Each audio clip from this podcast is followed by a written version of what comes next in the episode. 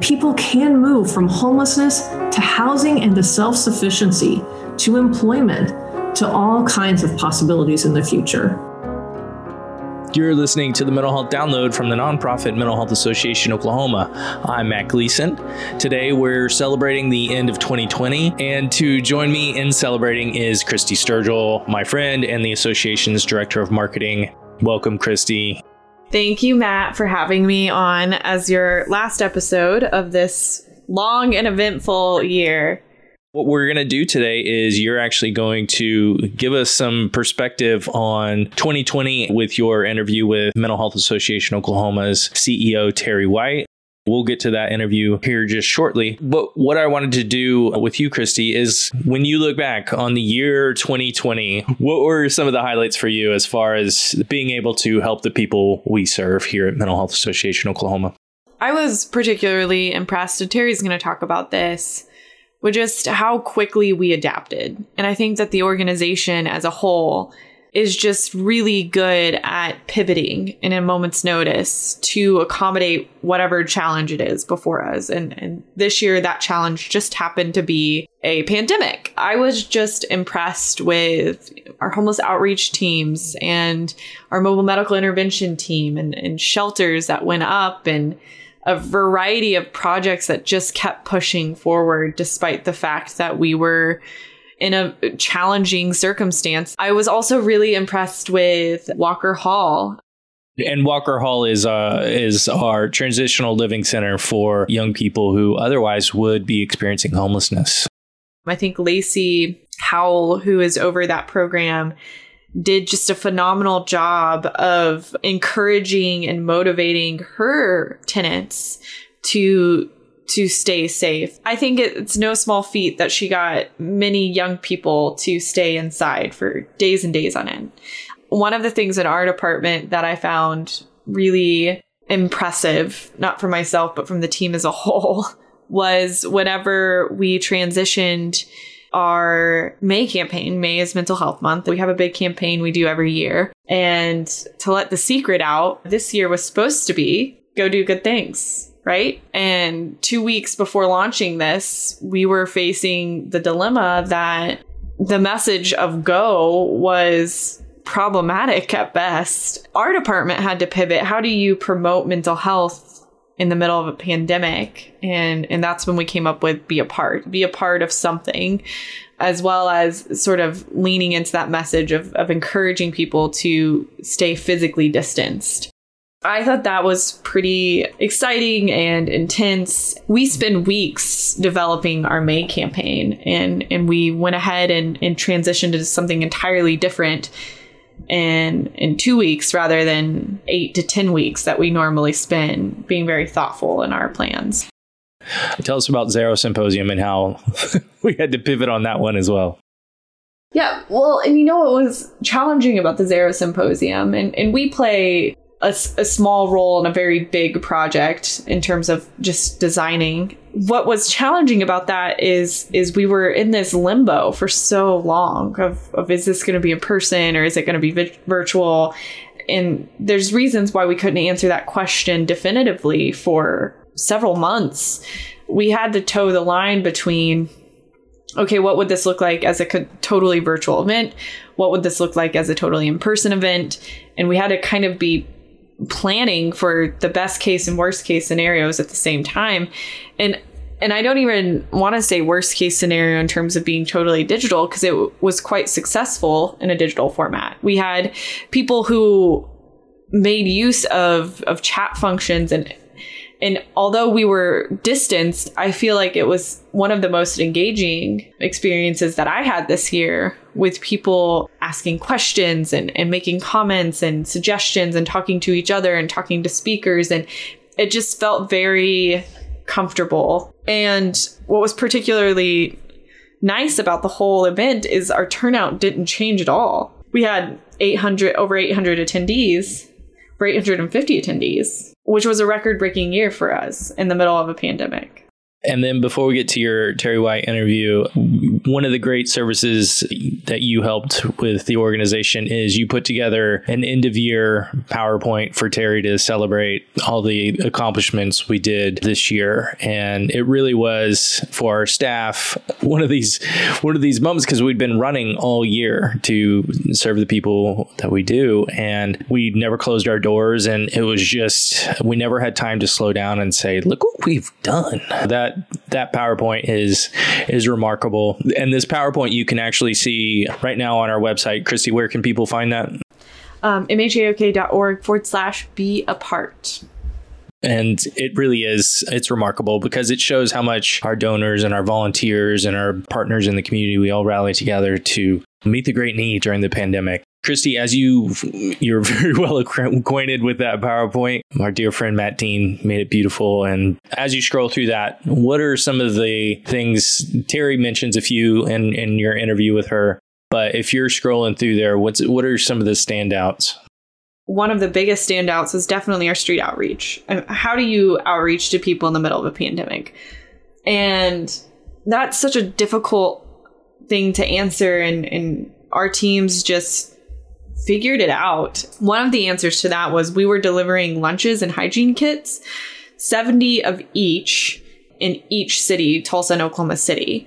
So they would go into these encampments and deliver food and deliver hygiene kits and materials to encourage them to continue to socially distance, even in their challenging living circumstances. It was just really inspiring to see them walking out to these these tents and these shelters with their masks on and bags of food and, and supplies and, and just helping people stay safe. And I thought that was one of the coolest things that, that we were able to keep doing in a pandemic. I think our mobile medical team is exceptional, in addition to constantly teaching the staff what to do and what not to do throughout the year and and keeping us all up to date on the latest information. They continued to visit people. And, and I remember Jackie, who's on the mobile medical team, telling me about how she would visit some of our tenants and who we provide mobile medical services to.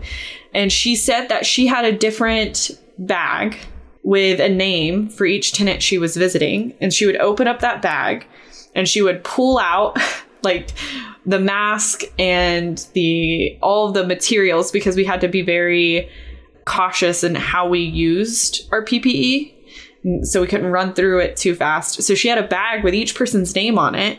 And that was the P P E that she would wear into that home. So she always wore the same mask to the same person. So the way to protect her participants, the way to protect herself. She always said that she just felt a little out of place every time she would stop at a tenant's house, and she'd pull out this paper bag and she would be putting all on all of this P P E, getting ready to go into their home. I thought that was really smart of her and, and very, very dedicated of her to think of something like that as a way to, you know, preserve the P P E we do have available to us, as well as just to be that tenacious to walk in and be like, all right, now I'm going to pull out my bag for this person, and then get done and put all my stuff back in, and pull out my bag for this person, get done and pull all my stuff back in. I thought that was really nice. Our Q P R went virtual, continued to provide suicide prevention training. Our Mental Health Assistance Center had a record-breaking year. In July, we received the most calls in one month based on two years worth of data. So Uh, the data we have available to us, we know that July was the busiest year for our, our Mental Health Assistance Center. And I think that is quite remarkable. We moved our support groups online. They're still online. They're still virtual, which allowed us to offer more times. For example, Tulsa had a support group for anxiety at six p.m. and, and Oklahoma City had a support group for anxiety at six thirty p.m. You didn't have to be in Oklahoma City to attend Oklahoma City or in Tulsa to attend Tulsa. Once it was virtual, we then just had an anxiety support group, one that started at six and then one that started at six thirty. We were able to offer people more flexibility in that way. Drop-in centers briefly had to shut down, but then they sort of transitioned into like this hub of resources. They're open back up now in, in some capacities and and still trying to remain safe. But, but at the time, it wasn't appropriate to have these day centers, but they continued to provide essential care to people. And our podcast, right? Nearly fifty thousand listens since we've started this podcast. People, Matt, you turned this into a daily podcast for approximately six weeks as we are getting information in on how we're going to deal with this new life we are in. It was almost every day you had a new expert on, a new perspective, and you were producing it the same day. It was quite impressive to me because I know how much work goes into cleaning up this audio and making it sound nice and making us all feel confident in what we say. And you did that every single day for just weeks on end to to help people just find the most relevant, newest information that was available to us. We were one of two organizations who received the prestigious United Way Wayfinder grant in Oklahoma City. So we are going to be launching a community health and wellness program that's going to be like a sister program to our mobile medical intervention team in Oklahoma City. And, and the growth there is going to be really phenomenal. And then, and Terry talks about the overflow shelter, but we, we did launch the overflow shelter in Tulsa, looking to to do something similar soon and in some other places. And, it, you know, that had almost eight thousand check-ins between when it opened in September through, you know, the beginning of December. So it's probably over eight thousand now. It really served a lot of people in some really difficult times. That's kind of what the, the presentation goes over uh, a bit more in depth. But like I said, we'll we'll post that up on mhaok.org forward slash be part. If you're wondering, what did Mental Health Association do this year? I think I think that is a really good answer to that question. I want to make a not so subtle ask for money right now. And I actually learned something today from our dear friend, Lisa Turner, who is um, our former development director. And now she's with a, a wonderful nonprofit called the Arc of Oklahoma. I'm just going to read from Lisa's Facebook post. But it says, as we wrap up the calendar year twenty twenty, I want to remind you of a special tax provision that was passed as a part of the CARES Act earlier this year in regards to tax deductions for donations made to qualifying charities and nonprofits. Cash donations of up to three hundred dollars made before December thirty-first, twenty twenty are now deductible when people file their taxes in twenty twenty-one, regardless if you itemize or not. So that is phenomenal. So, Christy, how can people donate to Mental Health Association Oklahoma today? Yeah, there you can go to mhaok.org forward slash donate, or you can land on our Facebook page. We have a handy little donate right under the header of our Facebook page. You can click that one too. And that both of those w- will come to us. Facebook, in addition, does have just a pass through. There's no there's no processing fees if you donate through Facebook, if, if that's a concern of yours. I know I have some of my accounts connected to social media. So I just know that's an easy way for me to donate. And it and it might be for some of our listeners too. But yeah, our website, mhaok dot org, has a big donate button at the top, or mhaok dot org forward slash donate. Okay. Well, Christy, thank you so much for taking the time with us. Thank you so much for everything you did for the association this year. It's just been remarkable. Thank you for everything you do for the podcast. As this is the last episode of twenty twenty, I want to thank all the listeners for being there for us. You all did a remarkable job of spreading the word about Mental Health Download podcast. Thank you, thank you, thank you. twenty twenty-one, we're we're going to come back even stronger. We've got a wonderful vision of what we're going to do. I'm very excited about it. So we'll see you in twenty twenty-one. But until then, Christy, set up your interview with Terry White. Hi, Terry. Thanks so much for being with us on the Mental Health Download. Thanks, Christy. I'm happy to be on the show. So for our audience, Terry joined the association in August. She was previously the commissioner for the Oklahoma Department of Mental Health and Substance Abuse Services. She is a tireless advocate for mental health. Terry, the majority of your career has been dedicated to mental health and substance use across the entire state of Oklahoma. Why has that been such an important mission in your life? I think what it comes down to is that if we want to decrease the number of people who are involved in the criminal justice system, if we want to decrease high school dropouts, unemployment, child abuse, domestic violence, all of those negative outcomes, if we want to decrease the rate of homelessness and suicide, we have to address mental illness and addiction. Untreated mental illness and addiction is at the heart of all of those negative outcomes and all those things that we want to see different for ourselves, in our families, in our communities, and in our state. Also, when we look at the state of the world and the level of division, discrimination, racism, and violence we're seeing across this country, the work of mental health advocates has never been more important. And that's why I'm grateful to be the C E O of Mental Health Association. We are always here to continue helping people. We're here to help rebuild their lives when too many times archaic systems are in place that don't work for them, but instead work against them. This year has been hard for a lot of people in a, in a lot of different ways. What are some of the mental effects that you've seen since the pandemic began?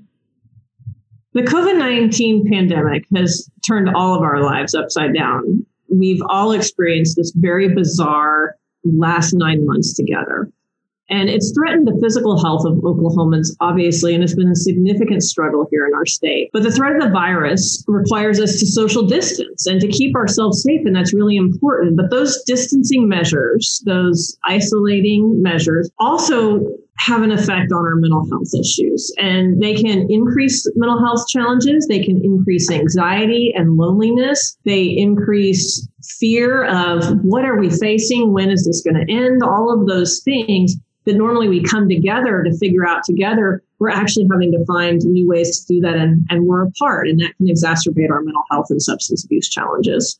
Additionally, the economic fallout from this pandemic has placed more Oklahomans at risk for developing mental health and substance abuse issues or disorders. As increasingly large numbers of people are experiencing unemployment and financial stress, we know that has a direct correlation and relationship to increased substance use or depression and other things, anxiety and other things that people might experience. When the pandemic began in Tulsa, for example, Tulsa shelters had to reduce the number of people they could safely serve, meaning they couldn't have the same number of people in their building and be able to distance six feet or more apart. But the number of people needing shelter services didn't decrease. So the city of Tulsa reached out to Mental Health Association Oklahoma and to the Tulsa Day Center to partner and open a new emergency overflow shelter in September. In just over a week's time, the shelter was open. The daytime services that the association provides give participant access to hot meals, as well as showers and laundry facilities. Additionally, and maybe even more importantly, once an individual seeks out our shelter services, our team has the opportunity to connect people to vital services, including healthcare, employment, housing, legal assistance, transportation, clothing, veteran services, and to be able to provide education about how to safely protect yourself during this pandemic, including providing hand sanitizer, masks, and other opportunities. Since opening, there have been seven thousand nine hundred three check-ins at the shelter for our day services just since September. How many days was it to open the shelter from the start of this is something that needs to happen to to the doors being open and us checking people in? That's a great question, Christy. When the city of Tulsa originally reached out to us, they asked us if we could get it open within a month.